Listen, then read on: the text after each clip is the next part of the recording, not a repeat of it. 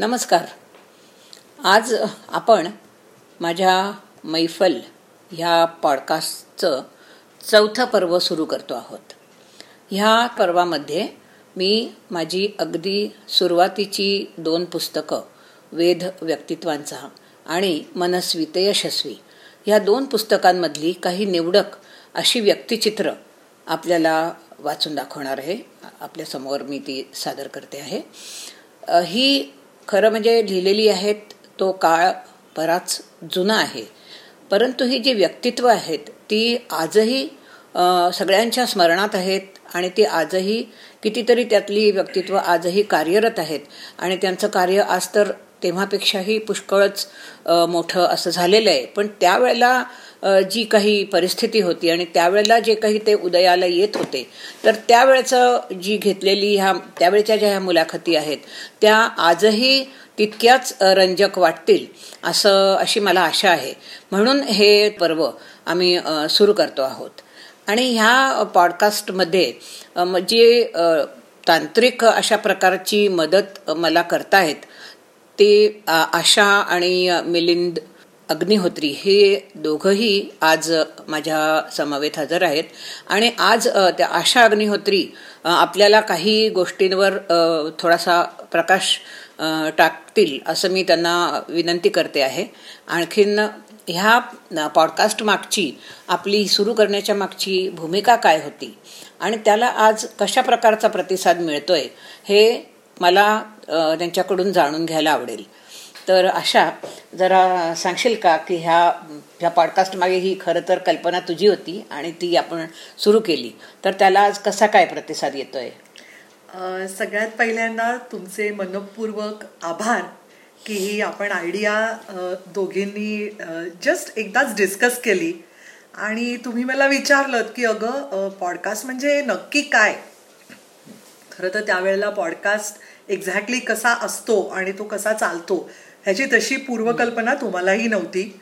आणि खरं तर आम्हालाही थोडंसं हे नवीनच होतं कारण आमचा पॉडकास्ट सुरू होऊन जस्ट एक महिना झालेला होता आणि मी सहज म्हणून तुमच्याशी बोलले कारण तुमचं इतकं उत्कृष्ट लिखाण आहे. आणि ते लिखाण सगळ्यांना पॉडकास्ट माध्यमातून घर बसल्या ऐकायला मिळावं ही खरी भावना होती. आणि या भावनेतून हा प्रस्ताव मी तुमच्यासमोर मांडला. आणि त्याला तुम्ही अक्षरशः अगदी म्हणजे काहीच वेळ न घेता तुम्ही होकार दिलात. ह्याकरता परत एकदा तुमचे मनपूर्वक आभार. धन्यवाद पण तसं मला माझे आभार मानण्याचं कारण नाही. खरं तर तुम्ही मदत केलीत म्हणूनच हे सगळं काही घडून आलं. पण आता मला हे विचारायला तुला आवडेल की हा जो आपण सुरू केला तर ह्या ची पावती मला अनेक लोकांच्याकडून मिळत असते.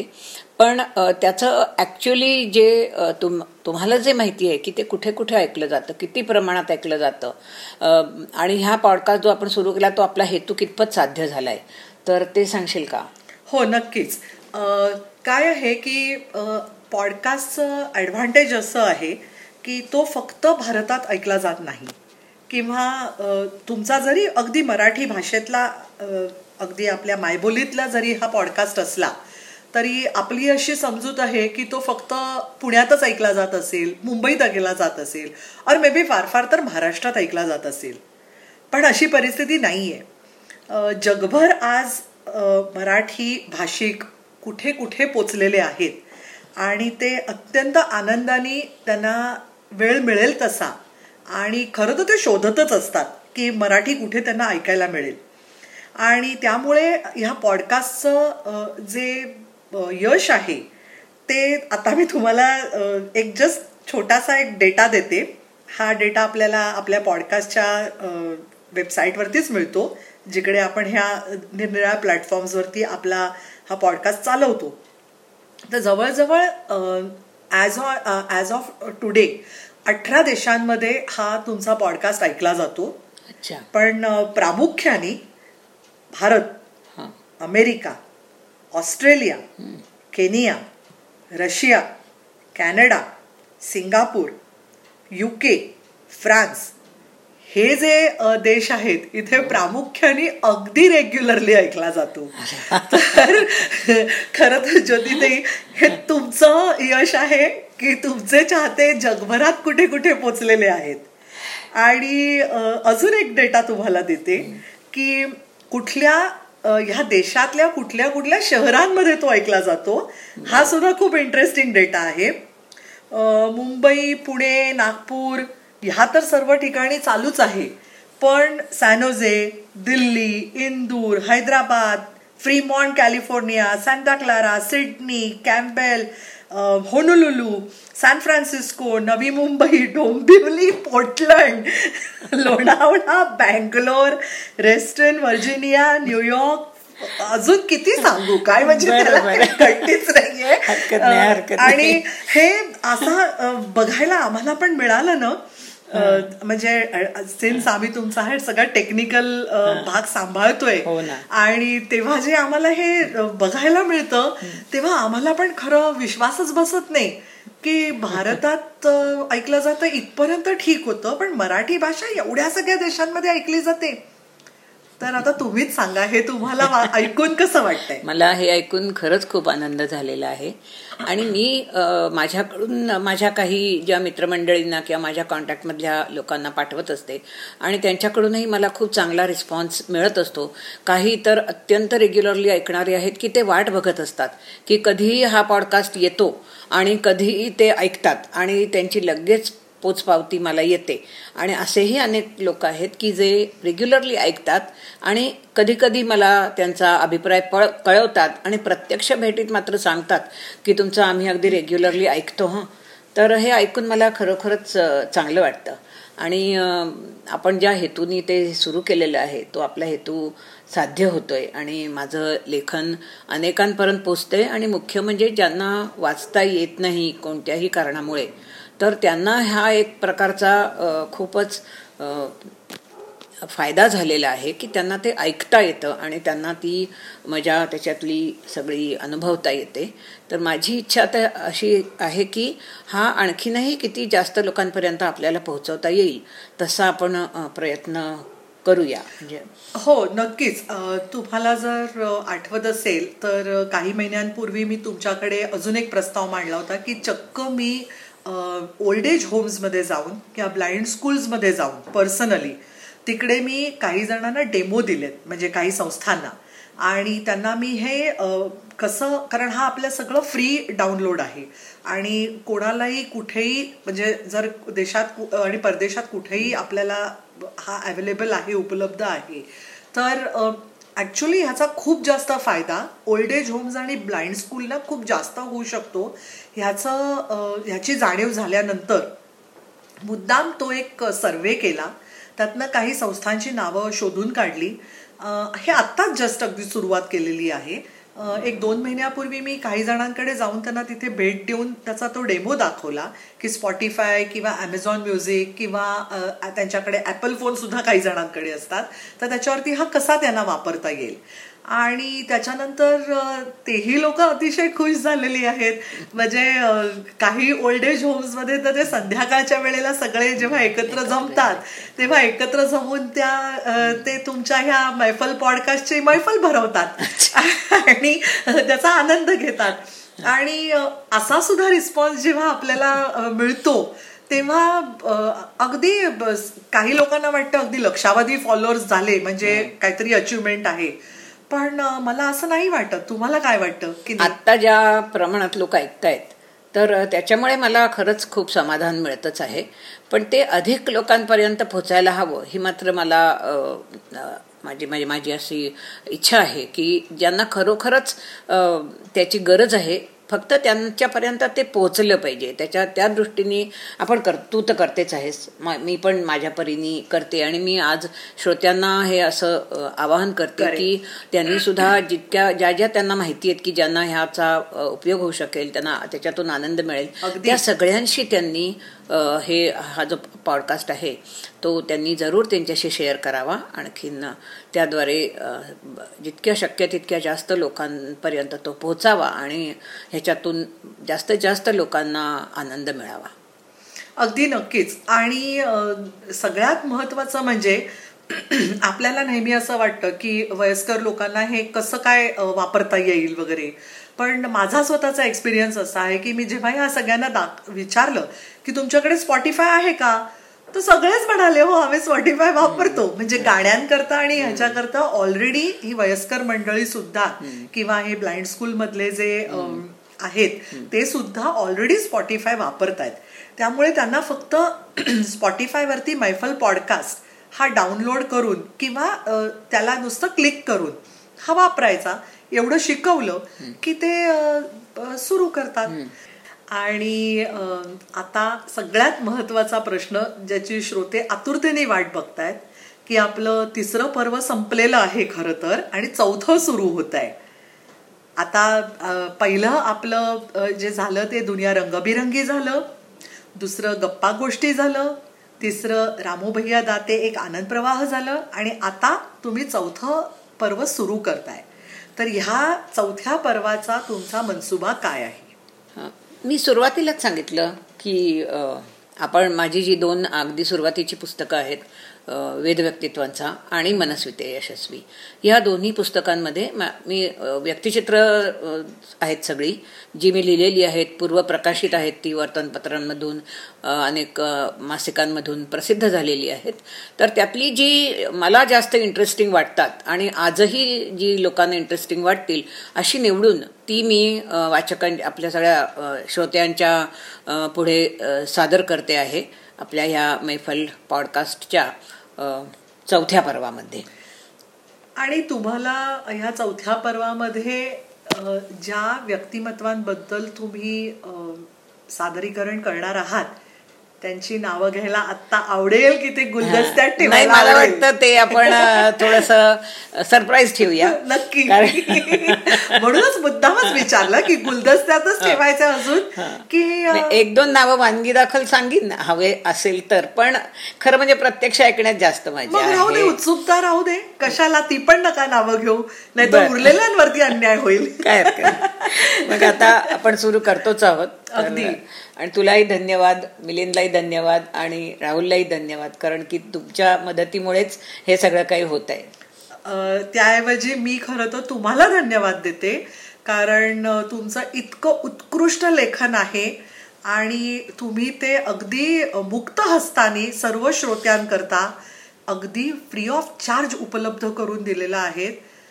मी आता पॉडकास्टवरती मी तुम्हाला केलेला नमस्कार दिसणार नाही पण मी इकडून तुम्हाला नमस्कार मात्र करते आणि सर्व श्रोत्यांनो असंच भरभरून ह्या पॉडकास्टला प्रतिसाद द्या. आणि ज्योतिताईंचा मैफल पॉडकास्ट पर्व चौथं सुरू होतंय. त्याचा नक्की आनंद घ्या. धन्यवाद. लिखाणाचा वसा ज्यांनी माझ्या हाती दिला त्या माझ्या बाबांना प्रेमपूर्वक समर्पण. या पुस्तकाचं नाव आहे वेध व्यक्तित्वांचा. मनोगत. वृत्तपत्रांमधून लिहिण्यासाठी लेखणी हातात धरली त्याला आता एक तप उलटून गेलं. नागपूरच्या छोट्याशा शैक्षणिक विश्वातून बाहेर पडून मुंबईतील सांसारिक आयुष्याला सुरुवात केल्यापासून सतत भुरळ पडत राहिली ती आजूबाजूला वावरणाऱ्या असामान्य व्यक्तित्वांची त्यांच्यातील असामान्य गुणांची.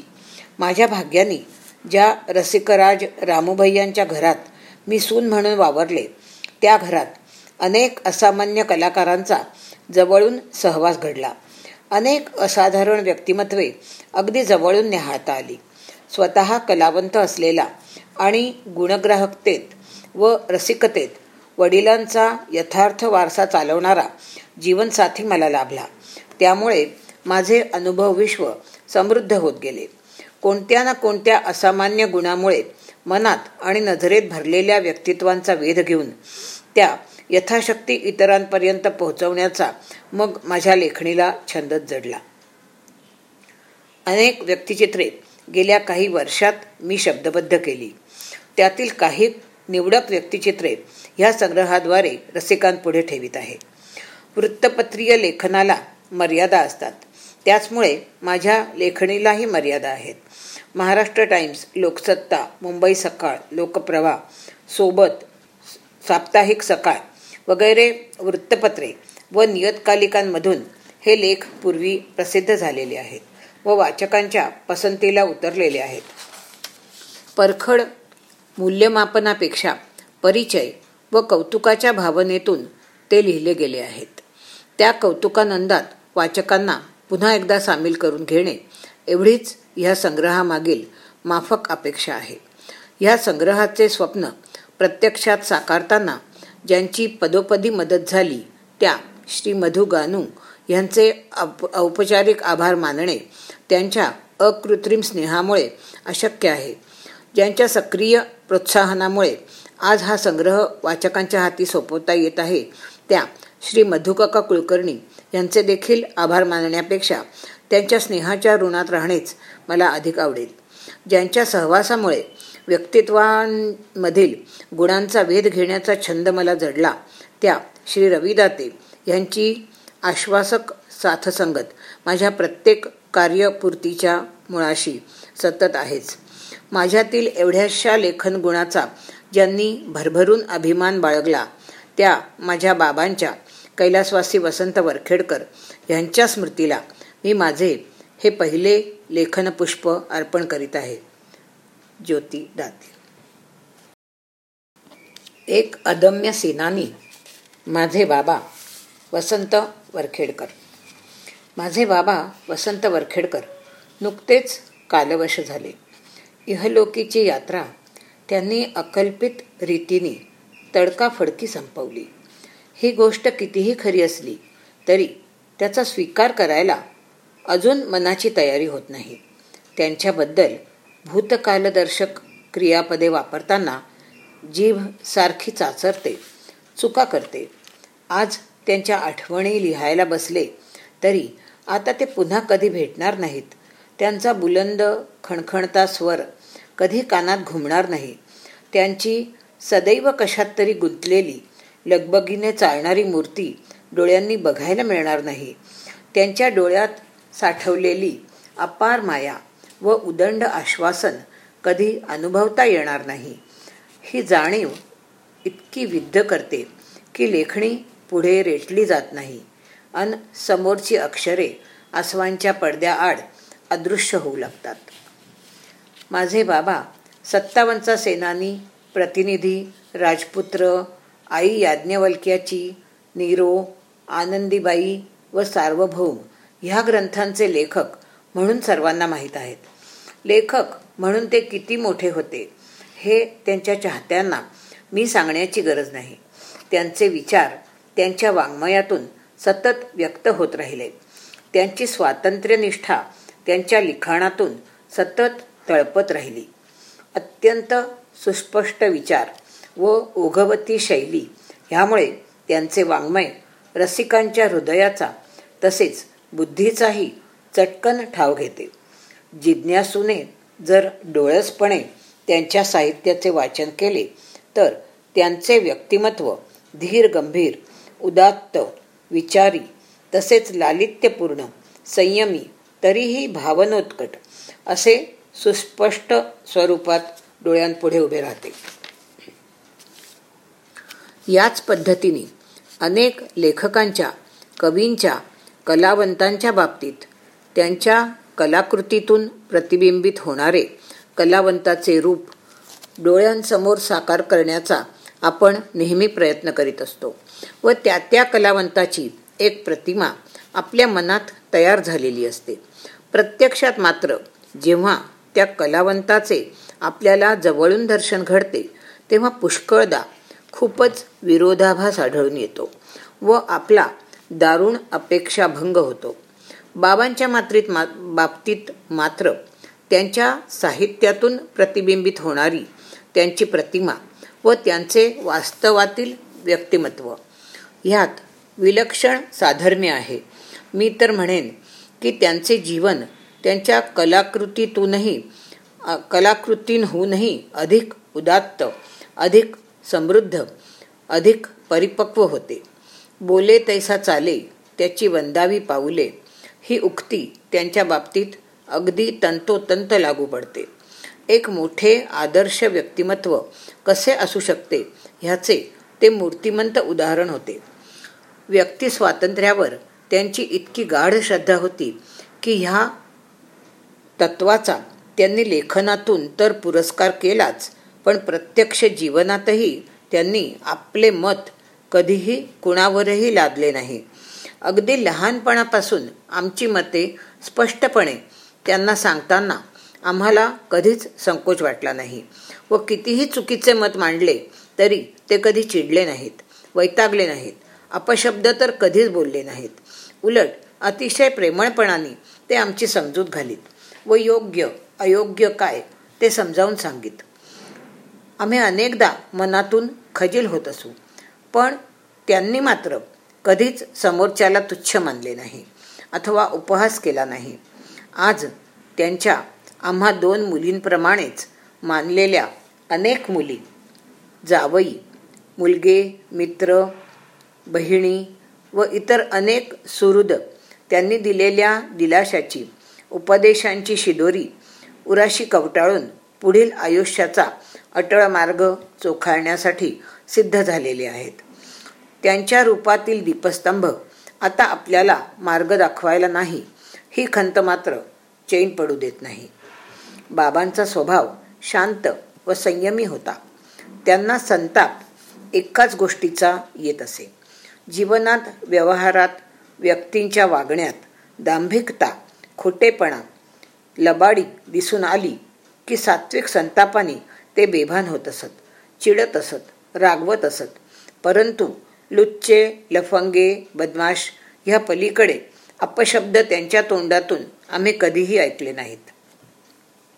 अप्रामाणिकपणा त्यांच्या आत्म्याला आचारात विचारात कधीच शिवला नाही. सत्याचा पाठपुरावा त्यांनी जन्मभर केला व त्यासाठी लागणारे सर्व घाव सोसले. सरकारी महापालिकेच्या व खाजगी दफ्तरांमधून अनेक कामे करवून घेताना त्यांना तासन तास दिवस दिवसभर ताटकळावे लागेल लोकांशी हुज्जत घालावी लागेल कितीतरी मनस्ताप सहन करावा लागला. पण एका पैशाची लाचही त्यांनी कधी कुणाला देऊ केली नाही. सत्याचा पाठपुरावा करण्यासाठी लागणारी चिकाटी व जबर आत्मविश्वास त्यांच्यापाशी होता. आमच्या नागपूरच्या घरातील भाड्याने दिलेली जागा रेंट कंट्रोलमधून सोडवण्यासाठी नऊ कोर्टातून ते केस लढले व जिंकले. वकिलाची मदत त्यांनी अजिबात घेतली नाही. रंजल्या गांजल्यांच्या उपयोगी पडण्याचे गोंधळलेल्यांना रस्ता दाखवण्याचे धडपडणाऱ्यांना सावरण्याचे तर त्यांनी व्रतच घेतले होते.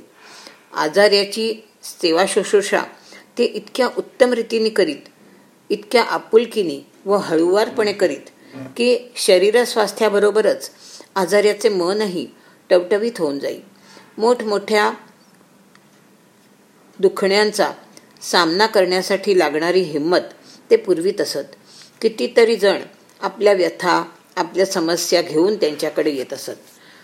व आश्वासने दिलासा आणि तोडगा घेऊन परत जात असत. असहाय्यांना मदत करायला ते सदैव तयार असत. पण असहाय्यतेचे भांडवल मात्र ते कुणाला करू देत नसत. गरजूंच्या मदतीला ते धावून जात असत. पण निर निर्बलाला सबल बनवण्यावर त्यांचा भर त्यांचा खरा कटाक्ष असे. वागण्यात बोलण्यात अत्यंत मृदू असणारे बाबा प्रसंगी अत्यंत कणखर व कर्तव्य कठोर बनू शकत होते. पारतंत्र्य मग ते स्त्रीचे असो पुरुषाचे असो किंवा प्राणीमात्रांचे असो त्यांना नेहमीच अस्वस्थ करीत असे. पक्ष्यांना पिंजऱ्यात ठेवून पाळणे त्यांना अजिबात पसंत नव्हते. परंतु कुत्रा हा प्राणी मात्र त्यांचा फार आवडता होता. ही त्यांची आवड आम्हा दोघी बहिणींमध्येही उतरली आहे. कुत्र्याचे शौर्य त्याचा इमानीपणा कुशाग्र बुद्धी ह्यां ह्याचे त्यांना फार कौतुक होते. मनुष्याच्या नैसर्गिक प्रवृत्तींना व गुणांना जसा जीवनात वाव मिळाला पाहिजे तसाच तो प्राणीमात्रांना देखील मिळाला पाहिजे ही त्यांची पक्की धारणा होती.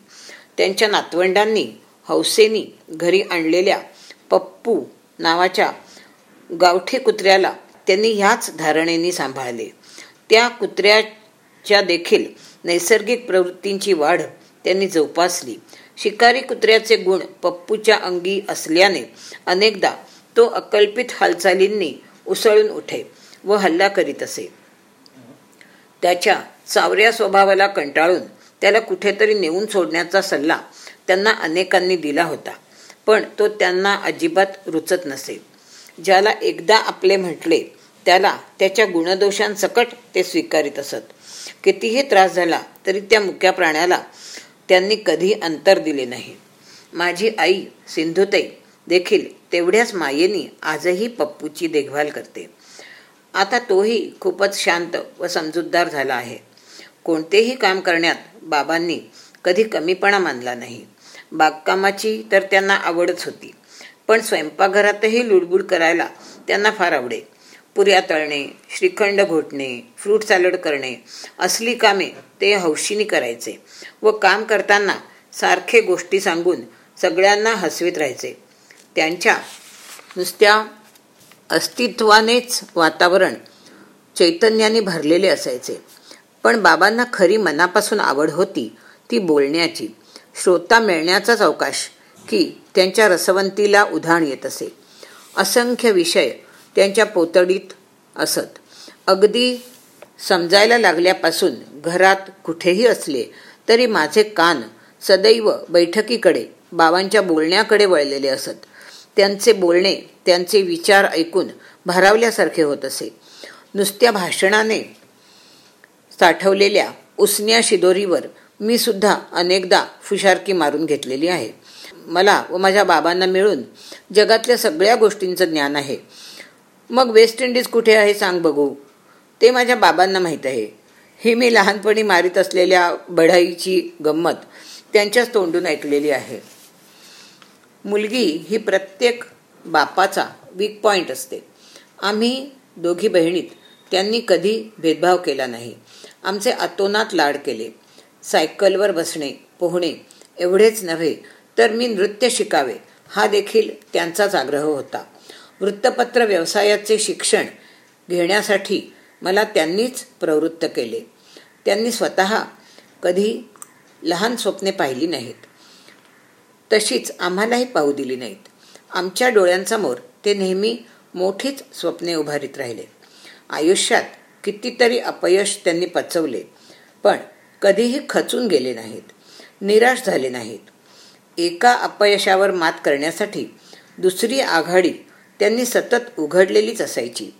कधीही हार न मानणारे ते एक अदम्य सेनानी होते.